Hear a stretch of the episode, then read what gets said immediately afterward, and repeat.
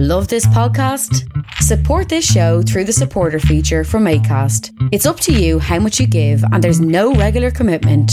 Just hit the link in the show description to support now. A lot can happen in the next three years. Like a chatbot may be your new best friend. But what won't change? Needing health insurance. United Healthcare Tri Term Medical Plans are available for these changing times Underwritten by Golden Rule Insurance Company, they offer budget-friendly, flexible coverage for people who are in between jobs or missed open enrollment. The plans last nearly three years in some states, with access to a nationwide network of doctors and hospitals. So for whatever tomorrow brings, United Healthcare Tri-Term Medical Plans may be for you. Learn more at uh1.com.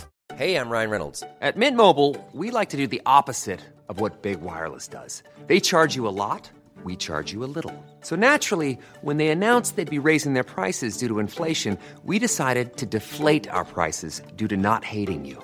That's right. We're cutting the price of Mint Unlimited from $30 a month to just $15 a month. Give it a try at mintmobile.com slash switch. $45 upfront for three months plus taxes and fees. Promo for new customers for limited time. Unlimited more than 40 gigabytes per month. Slows. Full terms at mintmobile.com.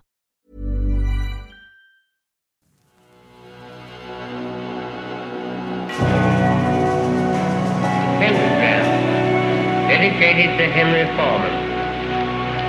In the years of the primal the dawn of terrestrial birth, man mastered the mammoth. Good afternoon. Welcome to Tuesday's edition of Agitators Anonymous. Tuesday is um, the musical day, shall we call it like that? Or one where I just muse and waffle on about heavy metal, about rock, about whatever else. It's supposed to be a bit less of the social and cultural commentary. However, all that being said, we have a very, very serious, well greased, well oiled, literally bursting with machismo flavor episode for you today, and that is my um, YouTube video cast, which I made about videocast. Well, it's my YouTube video about Manowar. Yes, indeed, Manowar, a name that strikes fear into the hearts of all. Well, anyway, yeah. Originally, I made this as a sort of a part of this thing I was doing called Call from the Grave, which was just going over a band's an old band's metal career, looking at their albums, and of course, one had to do Manowar. So this is, um, you know, the audio of that. And for those of you who uh, listen to the podcast because of culture and politics and all the insightful, witty things that I say, um, listen, Manowar is going to leave you on the heavy metal shore. However, for those of you who dismiss them out of hand without checking out the legend that is Manowar, oh, I say to you that you are missing out for the first couple of Manowar albums are without doubt one of the only bands out there that can challenge the Iron Maiden or Judas Priest argument for the greatest heavy metal band of all time. I kid ye not. So, without further procrastinating, um, this is Manowar. And you can follow me before we start over on angle underscore primordial, patreon.com slash alan dot, actually alan dot nothing, alan averill. Um, you can go over there and support the show, all that kind of stuff. So leave me a comment, tell me who I should do next, all that kind of thing. Born to live forevermore. Well, or at least until they get too old to do it anymore. Here we go. Well, Call from the Grave, episode. I'm not sure. I'm not sure you're ready for this one. Are you really? I'm not really sure. Well, now. Manowar, right? Just feast your eyes on that for a moment. Yes. Manowar. I have to make some confessions.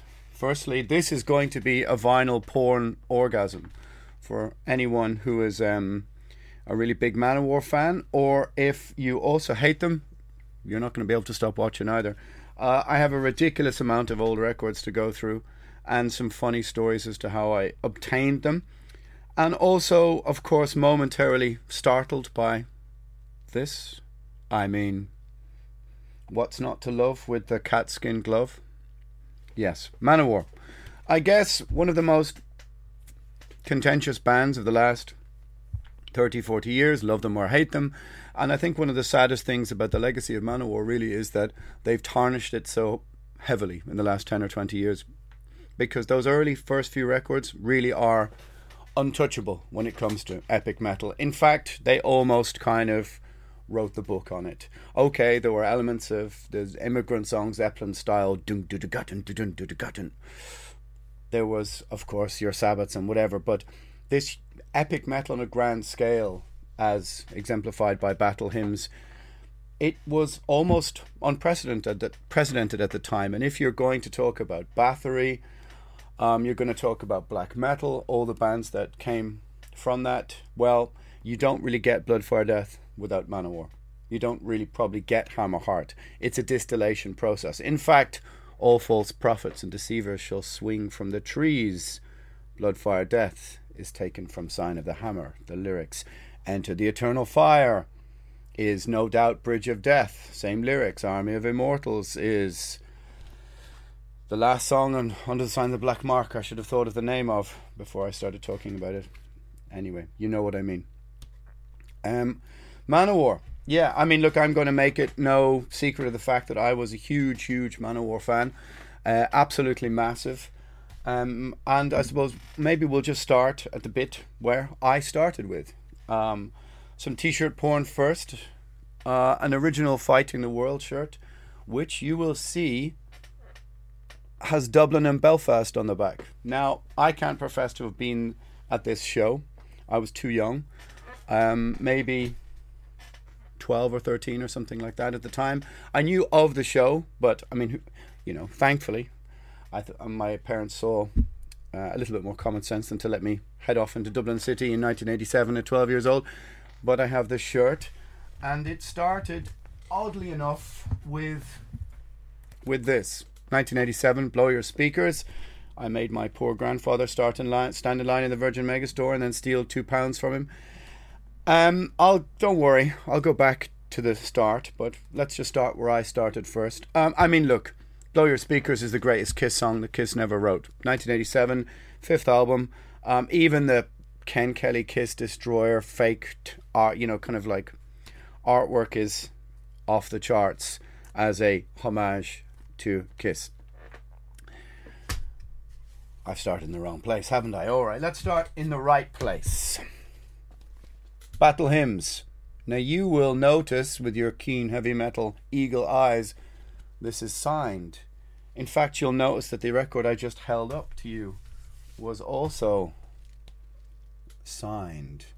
And in a strange sort of light, it looks like it was signed to me. But it's not. It was signed to a very gloomy man called Stan. I suppose I should tell that story first. Uh, maybe 20 odd years ago in Holland, me and Kieran from Primordial were, um, I'm not sure what we were doing there. I think we might have been signing to Hammerheart Records for burning season. And um, we were in a record store, and I met a rather gloomy man in his 50s who said, Oh, I have all these, well, in German. Um, and my German wasn't great. And he said, I have all these old signed Manowar records, and I'm going to sell them to you. We have to meet at a petrol station in um, Aachen or something like this, and the just opposite the Dutch border bring X and X and X amount of money. Now, of course, I misheard an awful lot of the story and all of the things he wanted. Um, and I think I had about the equivalent of 100 euro, maybe even less, maybe even 50. I'm not sure. It was guilders back then, but it was not much. And myself and Kieran from Primordial went and met um, Sad Stan. Sorry, Stan, for um, if you, I hope you're cheery now. Um, we met Stan and um, in a, in my you know pigeon German and his bad English, I sort of said, "Well, this is all the money I have," and he looked at me with some big sad eyes, and he said, "Oh, just take them. I'm finished. I'm done." And as I'll go through all the vinyl here, he gave me, I don't know, a dozen signed Manowar records from 81 to 84 um, and just said, Here, take it, and walked out. And I was just left with this big bag of records. I mean, this is Hammersmith Odeon 1985, signed to Stan. Ross the Boss, Scott Columbus, Eric Adams, Joey DeMaio. I'll just take them along as they come. Um, so, Stan, I still have all your records. The day is past when um, I think you possibly could have made a small fortune by selling them at one of those Magic Circle festivals or that kind of things. Um, but every time, every now and again, when I show uh, these two, some Mano, Mana Warrior, um, they have a mini heart attack. Battle Hymns, this is where it starts. A very muscular eagle, by the way. And it really all begins on side two, Battle Hymn. It's one of the greatest side two if we take out William's Tale, um, which is again a kind of superfluous bass solo, but Dark Avenger and Battle Hymn set the tone. These are huge epic songs. In fact, Battle Hymn arguably is one of the greatest, if not the greatest heavy metal song of all time. If someone came down from um, Aliens came down, well, like they've been doing for the last while apparently, and they said, "Was is heavy metal?" and you played Battle Hymn, I don't think you'd be going too far wrong. Um, it's a you know Ross the Boss came from the Dictators and all that kind of stuff. He brought some. I mean, his playing on all those first few records is um, off the charts. It's aggressive yet tasteful, dynamic. You've got this hard bass tone and like the incredible vocals of Eric Adams. Put your um, prejudices aside if you have some. I mean, look, come on, it's these are this is forty years old, and forget the kind of nonsense that we'll get into of the last forty years. Um, I'm speaking off the cuffs. I don't have any notes here beside me, so I'm probably going to get the 2000 stuff a little bit all over the place. But look, look, what are you going to do? It's not your job to be in here. Side one, Death Tone, Metal Daze, Fast Taker, Shell Shock. I mean, all mid paced, hard metal anthems. I love the tone, I love the sound. It's very raw, very rough. But it's really on side two when um, Manowar kick into, as I said, Dark Avenger battle hymns that it just lifts off. I never forget a, a guy used to drink in the pub we used to uh, go to back in the day. Oh, I hate Manowar and all their pro Protestant lyrics. I said, What are you talking about, pro Protestant? He goes, We raise our hands for Protestants, blah, blah, blah. And I said, No, it's partisans. Oh, right. How long have you hated Manowar because you thought it was Protestants? Oh, I don't know, 10, 20 years. partisans, not Protestants. Um, listen, it's one of the greatest heavy metal records of all time. Sets the tone, the death tone. Um, this is signed to Stan signed by all four members of Manowar. Scott Columbus, rest him. Um, a great record. Uh, side two, absolutely off the charts. Um, absolutely off the charts. Where are we? I should have probably sorted these out a bit better, shouldn't I?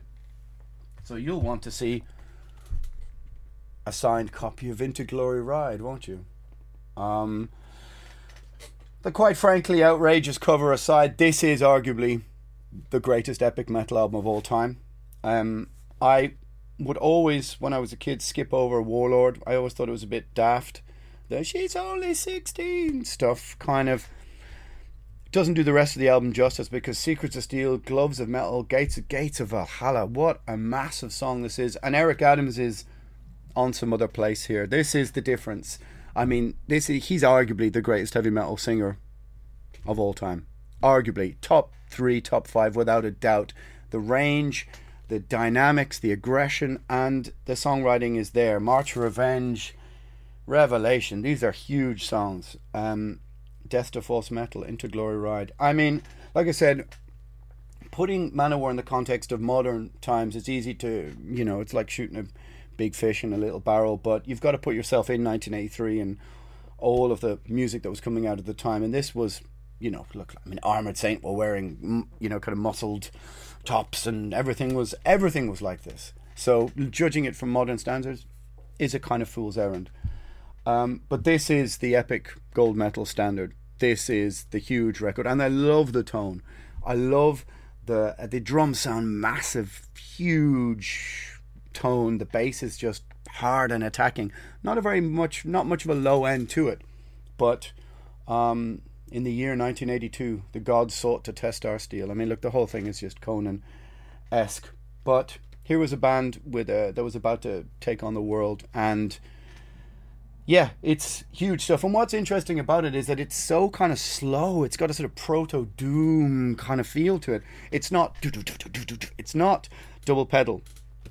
It's not even new wave British heavy metal. It's not got that priest stand back for exciter thing to it. It's much more slow unfolding kind of music, and that's um, really quite interesting and odd for the times. You know, um, it's got to be for me in the top 10 records, metal records, maybe of all time, possibly of all time.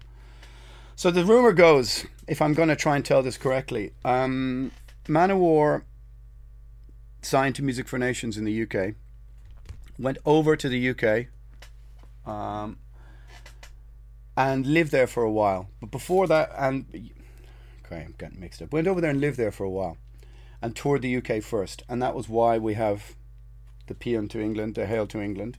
Um, you know, wasn't going to give them get them too many fans in Ireland, but I'm sure they lived with that. But on the back of the money that they got, they recorded two albums apparently back to back. Hail to England is done in like three, four, five days, and then they just took their gear, drove to Canada, and recorded Sign of the Hammer, which I will get to.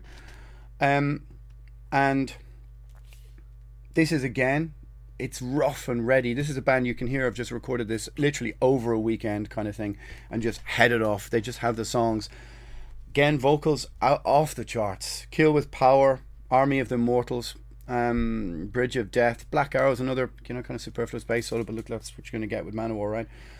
Um, and it's just a huge, huge record. Blood of My Enemies, every single tune a banger, and this is back when metal sounded so vital, so alive, so energetic. Play this record and you can just hear the vibrancy of these fucking young bucks ready to take on the world, and it is undeniable.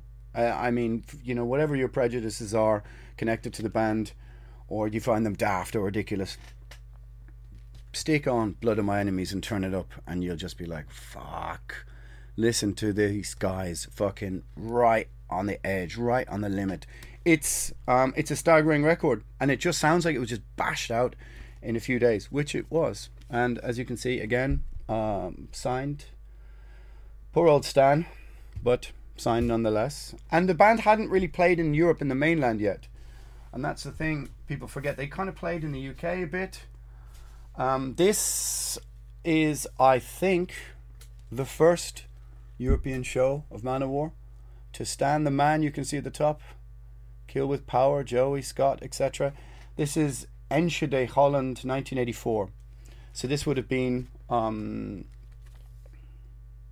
Manowar, Blood of Mine and Misuka. All men play on 10. Oof. So this is after Sign of Hammer. They didn't really get to Europe until after the fourth record, which is, um, as I. Sorry, Stan. I've lost your signed man uh, record here. No, I haven't. Sign of the Hammer is a record I have so many times it just gets kind of ridiculous. There's another cassette copy, there's a CD copy, there's another record of it. Um, this is the album that apparently they went with their gear, just drove to Canada and just recorded it straight after Hail to England. Didn't tell the record label for whatever reason and just had this album in their pocket um, and then just sat on it. I don't really understand um, the record label. I never heard of it ever again. I never heard anything about them. Um, and they just, it's like they just licensed this one record. Um, again, signed, as you can see, Ross the Boss, etc., etc. Um, this is a record I like a little bit less than To Glory and Hail to England, um, but I still love it. All Men Play On Ten and Animals, you can hear the kiss coming through in that. You can hear the kind of attempt at a you know bigger sort of pop metal chorus. Well, sorry for using the word pop. I mean, they're still cool songs. Don't get me wrong. Um, what else have we got here? We have the All Men Play on 10 12 inch, which opens out into a big speaker, which is pretty sort of cool. Um, bought that in London somewhere in the end of the the end of the ninth no 80s maybe. I'm not sure. Why am I doing that stupid voice? Sorry Stan if that's a uh, takeoff of your voice. I'm not sure. Sign of the Hammer. Yeah I mean look you've got Thor the Powerhead Mountains massive songs. Guyana. Uh, the production is in, is strange. There's it sounds like it was mixed by a bass player, which I presume it was, but the guitar is very small. Turn it up loud, it sounds fucking great, but on a low level, um, the bass is dominating the guitar. Um, you know, it's still rough. It's still rough. I mean, you know, Scott Columbus wasn't the greatest drummer in the world. It's got this super rough charm to it, you know. But again, an absolutely classic record. Um, I should have prepared these in order a little bit better. But then you get a little bit of a gap. But I'm going to look at a few other interesting um, records I have. Um, Defender, which is an interesting because it's the 12 inch version of the song. Um, there's a strange 7 inch of it with the drum machine. Um, and this is something that was is quite interesting with Manowar in that their demos after Sign of the Hammer seem to be done with the drum machine. Um, take two. So it's obvious I disappeared there to get something else, and that is exactly this Defender picture disc. Um, it's really interesting because it shows a version of the band that they were, I think, pre Into Glory Ride working on, and it sounds sure it sounds like a drum machine, but there's um, you can hear this sort of epic open chord sensibility. This is like I said, some sort of bootleg seven inch of the same thing, um, which is again Here's the uh, original 12 inch. This one has Gloves of Metal on the B side, the other one has Hatred. Narration by Orson Welles. You read an Orson Welles autobiography and it says this is his low point, doing a narration for uh, silly heavy metal bands, but Manowar made a very big deal out of it. And for some reason, Orson Welles narrates, um, you know, start of Dark Avenger, and when you were old enough, etc.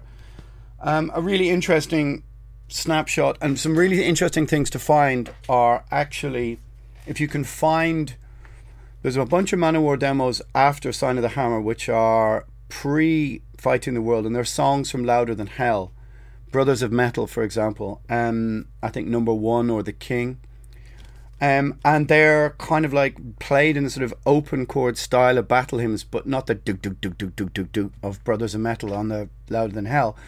But because they're with the drum machine, um, it kind of shows a strange moment, I think, where Manowar are about to go. Um, blow your speakers. band in America, free poster I never got. Joe, you owe me a free band poster. Don't know what's going on with that. That's a sort of white 12 inch of that. But Manowar then took a couple of years off. And 1987 we get Fighting the World. Now this is where I started with Manowar, so of course I have a super soft spot for it. Um, but the fact is that side one is probably on, on you know on in retrospect one of the weakest sides of Manowar. Fighting the World is cool. The song Violence and Bloodshed is kind of cool, but Carry On and Blow Your Speakers are sort of um, homage to Kiss kind of stuff, you know. It's also very clear it's a drum machine. Do, do, do, do, do, do, do. Listen to the hi hat and blow your speakers. Whatever's going on there, digital drums, it says, I think, on the inside of it. Um, they just decided to not let Scott Columbus play on this record. I don't think. I think it's a drum machine. It sounds like it. I mean, um, but side two, again, Defender, Holy War, great song. Black Wind, Fire and Steel is one of the greatest fucking heavy metal vocal parts in the middle. And yeah, you know, when I was a kid, he refuses to take part in modern mediocrity will forever stand alone, etc., etc. He is an outcast. I used to learn that. I had that learnt off by heart um, when I was 12 years old. Um, yeah, it's an audience splitter, it's a room splitter. You could see Manowar trying to change from where they were previous to that to try and get tighter, more taut sounding, bigger choruses, less low fi. They certainly weren't weren't trying to emulate the kind of into glory ride epic metal stuff. But yet still, of course, side two is a huge epic side. So I'm kind of split about it. Um, I love it. But I understand for older Manowar fans, it was a bit like, what the fuck is going on? But then you get Kings of Metal. Actually, this is not Kings of Metal. This is some bootleg called Defender of Steel. For some reason, I can't find my copy of Kings of Metal. Um, if you've been here and stolen a very battered old copy of Kings of Metal, please return it. Um, I don't really know what to say about Kings of Metal. It is an absolutely fucking tour de force. It's absolutely amazing. I mean, okay, we don't need this thing in the Bumblebee, etc. But Hail and Kill, Blood of the Kings, um, these are huge, like possibly some of the greatest heavy metal songs, if not the greatest heavy metal songs ever written. These are songs that rival Iron Maiden at their best, perhaps even top it, perhaps even tops Priest. I'm not saying Manowar is better than Judas Priest or Iron Maiden, but I'm saying when they hit that height, I think there's very few bands that can, can really touch Manowar when it comes to just heavy metal. Um, so I'll have to work off the CD of this because I can't find the fucking record. Um, but Wheels of Fire with its strange brup, brup, brup, brup beat. Hmm, sounds like a drum machine, doesn't it? Kings of Metal. Again, classic. Great stuff. Brilliant vocals. Ross the Boss is playing is off the fucking charts with this. If you watch the DVD of one of those Manowar things and you watch Ross the Boss playing compared to the other guitar players who all try and shred each other off the table, his playing is so tasteful. It's so uh, dynamic. He doesn't overplay anything. I mean, his playing is, you know, it's gonzoid in its own way, but it's absolutely fucking spot on. Spot on with Hail and Kill. Uh, Blood of the Kings is just Eric Adams taking it to some other place. This is singing that I think very, very, very few, um, you know, people could touch. It's it's in the Glenn Hughes, Ian Gillan, um, seventy four kind of mold. Um, yeah, amazing. Pleasure Slave is a song that's been sort of deleted from history, strangely enough. um, but back on the CD, uh, even we as kids were like gasped at the, you know, uh, "Woman Be My Slave" sort of tone of the lyrics. Um, the Warrior's Prayer, I have to admit, even when I was 13, made me feel a bit mawkish. I think I was, an, uh, you know, a serious kid, born old. I was a bit like, oh, that's a bit ridiculous. But, yeah, I mean, what can you say? Kings of Metal, one of the most vital um, heavy metal records of all time. An absolute fucking stormer. Then Manowar, of course, disappear. It's 88. They're, they're, they're, you know, I don't think they're getting the commercial success that they hope for, even though it's probably still a million sales for Kings of Metal. Um, I think they were hoping to step up into that other realm. Um, I'm not sure they ever got there really well, even though they were playing to bigger crowds ever in the end of the 90s, 2000s. Um, but in the 80s, they certainly didn't.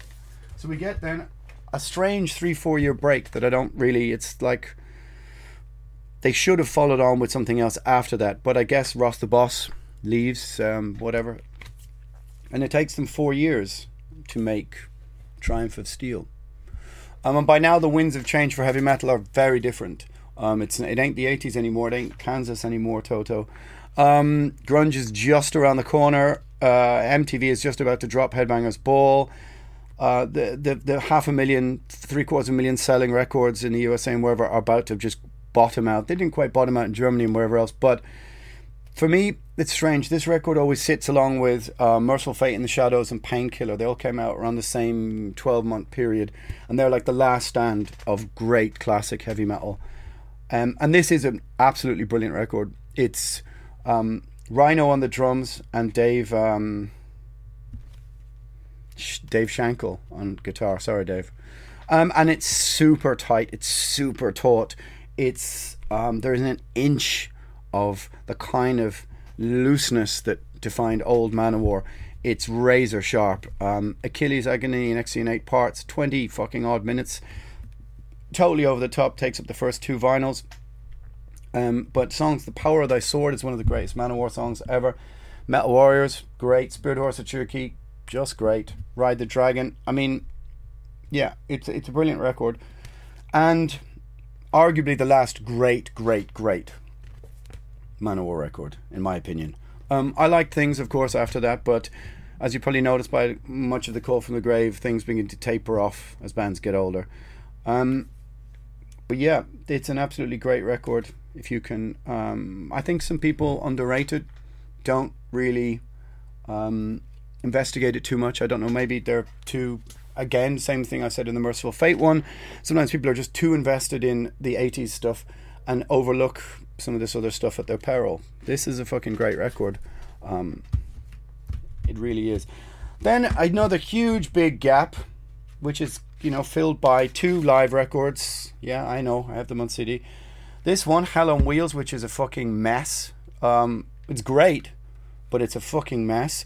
Um, it doesn't sound like it was mixed at all. It's just like listen to Return of the Warlord from this, and it sounds like an articulated truck coming down a fucking hill. It's um, it's messy. It's all over the place. The the the, the sound varies very much from uh, show to show, but it has a really cool kind of feel to it. This is the first time I saw Manowar. 96, I think, maybe Gods of Metal, Milan, um, with Moonspell, Anger, a bunch of other bands. I went from Dublin to see that. Um, I was supposed to go and see them in 92, I think, with Skyclad. And I think I had an exam or something that day and couldn't go. Because we used to go do this thing from Dublin. We used to get the ferry from uh, Laoghaire, a port in just outside, just on the edge of Dublin, across to Holyhead in Wales, the night for ferry, and then get the train in the morning to London, sit around all day, and then go and see, you know, I don't know, Dissection, Death, Cradle of Filth, all these kind of bands, 93, 94, because they weren't coming to Ireland. Um, and Manowar, yeah, I, I wanted to go and see the Manowar Skyclad show, but um, didn't happen. So this is a cool record. Uh, again, some strange label I never heard of um, released it. Um, and then the signing to Nuclear Blast, and we get this, which is a much more polished, taut affair. And at the time, Manowar were touring, playing only huge epic songs. I saw them another two times. Um, I saw the Dynamo Show '98. That was a bit of a mess, just speeches and bikes and whatever else. And you wanted to love it, but it wasn't great. I then saw another show about six months later that was brilliant. Had no talking, no bikes, just do, do, do, do, do. and they played all these old, huge, epic songs. And this one captures that era really, really well. I mean, this has March for Revenge, Dark Avenger, Gates of Valhalla, Hatred, Bridge of Death, Guyana, even at the end of side one. This is a great live record. And it leads us to, um, well, Louder Than Hell, which um, I should have on vinyl somewhere, but also, hmm, who knows where it is.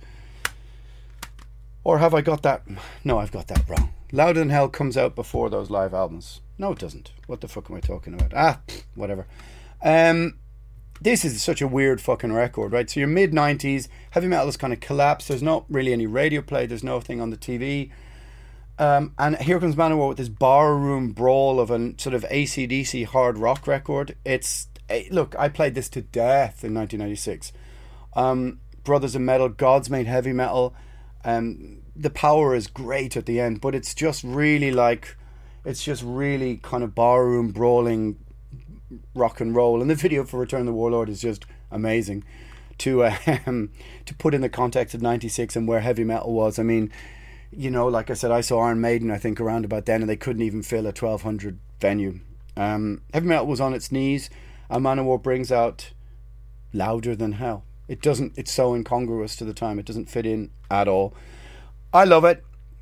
I get it why I get why lots of old fans don't really like it, but I think it has much of the same character and personality as maybe side one of Battle Hymns. This just sort of driving straight, mid paced kind of rock stuff, you know. It's a strange production. The vocals sound a bit too compressed to me. They don't sound like they have enough air or enough space. Um, but you know, definitely worth checking out. And here's where it gets a bit weird. You get all the um, the nuclear blast signing, and it looks like Manowar a bit kind of done. Um, to, to to to an '80s fan, it looked like they were kind of done, but they pull what turns out to be their biggest song ever out of the bag, um, "Warriors of the World." It's an it's a kind of inexplicable, really. You get they released two albums in the '90s and you kind of think the band is done. And you know, I remember talking to Götz from Rock Hard at the time, and we're like, Manowar making a new album. Holy fuck, what's it sound like? And he goes, It's fucking good. When we were all like, No, really? He said, Yeah, it's mixed by some dude who made Rammstein, but it's fucking good record. And okay, so it sounds again like listen to um, House of Death and tell me that's not a drum machine. It's you know nobody plays the drums with the and goes. Pff, However, you know, even even the the weird whole side one of the fight for freedom of Nessun Dorma, uh, Valhalla and Swords in the Wind kind of worked. We sat around the kitchen table in the house share that I was in at the time, and and we wouldn't skip over side one. It was kind of a, you know, but then again we were daft, daft kids. Um, and Call to Arms, and what can we say? The song "Warriors of the World" is what just basically reignited Manowar's career, like lit the torch paper or touch paper in a massive way. This was a huge song. It was everywhere you went in Germany at the time, uh, you know, the Central Europe. It was just as soon as the started, the just the the nightclub filled up, the dance floor filled up. It was outrageous, and Manowar were playing three, four, five, six thousand arenas in Germany at the time, and it just seemed insane because like Priest were nowhere near this quite yet. Um, a lot of the old heavy metal bands looked down and out, but Manowar were enjoying this sort of third wind that very few bands had. And um, this is where I stopped buying Manowar. I had a bunch of CDs, singles, and a few other things, but I gave them away, truth be told. Um, and I, I do like this record. Um, I'm not gonna, you know, shit on it just because it's not that old. Well, actually, it's fucking nearly 20 years old, isn't it? but yeah, look, it's a cool record. Um, but this is kind of where things end. They, they, there was an endless slew of DVDs, an endless slew of live this, live that, and you know the shows. I like I said at the time, I saw some amazing shows and some awful shows. I saw some shows that were just total powerhouses. I saw them kick Slayer's ass at Gods of Metal in Italy one time. Slayer seemed lackluster. Manowar kicked their ass. Sounds difficult to believe, but they did. And then the next show I saw it was speeches and solos and tits and bikes, and I was like, oh, get the fuck on with this. And they seemed like men out of time as things moved on, and people just didn't quite want all that kind of stuff. Not at a big festival, maybe at their own shows. And this just went on and on and on. And then we have uh, the record afterwards that I'm going to have to put up a thing on the screen. Um, with like die for metal and all that kind of stuff. So, um, and off the top of my head, I probably should have thought about that before I started talking about this. I can't even remember what that's called. I just remember every single second song, um, just being uh, like you know, intro, blah blah blah, intro song, intro song, and um, it just did nothing for me. And it was clear it was sort of made with a drum machine. Um, all right, all right. Look, I should have looked that up, shouldn't I? It's called Gods of War. Yeah, this is kind of where Manowar just becomes too much for me. Um, the, the record sounds anodyne and plastic, sort of drum machine kind of sound, small bass tone, and every other song is like some sort of piano thing and intro. I get they were trying to do some sort of odd concept record, but um, yeah, it just doesn't work for me at all. And I get that this is the period following on from Wars of the World where lots of younger fans got into the band. But um, yeah, it just doesn't really work for me. According to Wikipedia, Manowar have sold 20 million records. So there you go. But the last 20 years, it's pretty clear it's been sort of treading water, moving along that Warriors of the World, just sort of treading that lane. There is a record from 2012 called The Lord of Steel, um, which is a sort of sad end to the band. And the final battle. There is a cool EP called The Dawn of Battle, um, which I have somewhere, but I can't find it. Which is one really, really, absolutely great song, and I think that's maybe the last great song that Manowar made. But this Lord of Steel and the final battle came out in 2019, and this is a really, really kind of awful record. It sounds like it was made. Um, it sounds like I made it on my Mac here in the room. It just, it's just like this tiny drum sound. Donnie Hamzik, the original drummer, came back for a while. Karl Logan, well, I mean, you, just have to Google him and find out the trouble he got into. Um, I'm not going to go into that, but needless to say, it didn't seem to kind of harm the band too much. They're kind of on the last pages of the the story anyway, and they got some kid in to replace him. But there's a there's a ton of other singles. There's a ton of this, that, and the other. Um, I don't have all of those things. Um, like I said, the vinyl porn is mainly all the 80s stuff. Once we go past Wars the World, it all gets a bit too a bit too silly for me. Silly. Is that the right word? No, it's not really the right word um, it just becomes a bit too pastiche, a bit too parody, all that kind of stuff. So now many people would say that they developed, they had settled into that in the 90s anyway, but maybe I just got too old and too cynical.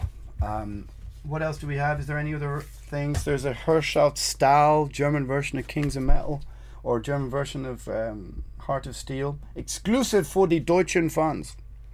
There you go. So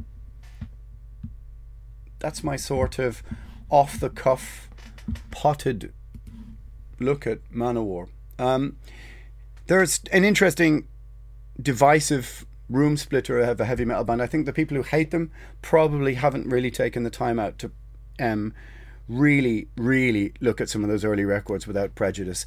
I mean, who cares anymore? But it used to be a, a, a bone of huge kitchen table drinking.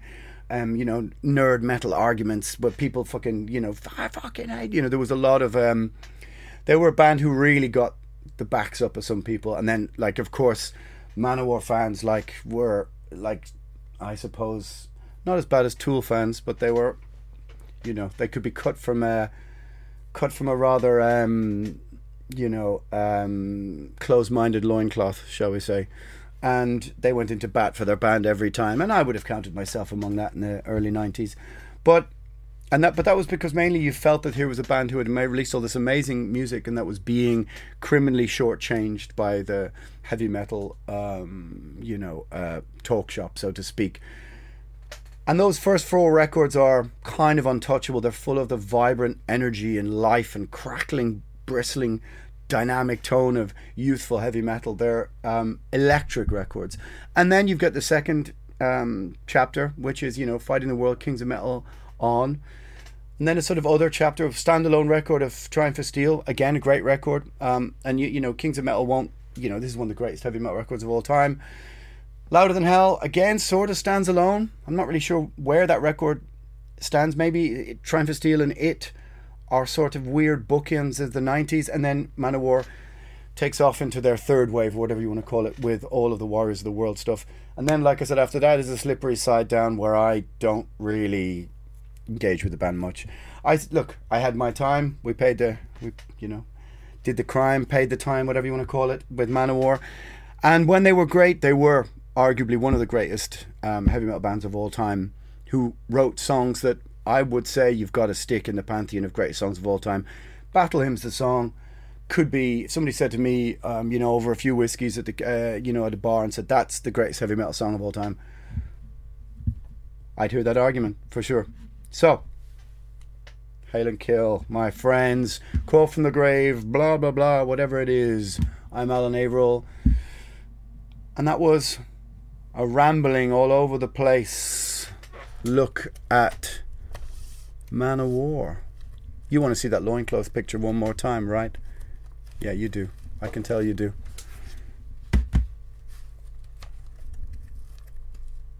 And I probably should have. Ah. There we go, my friends. Feast your eyes on that. Over and out.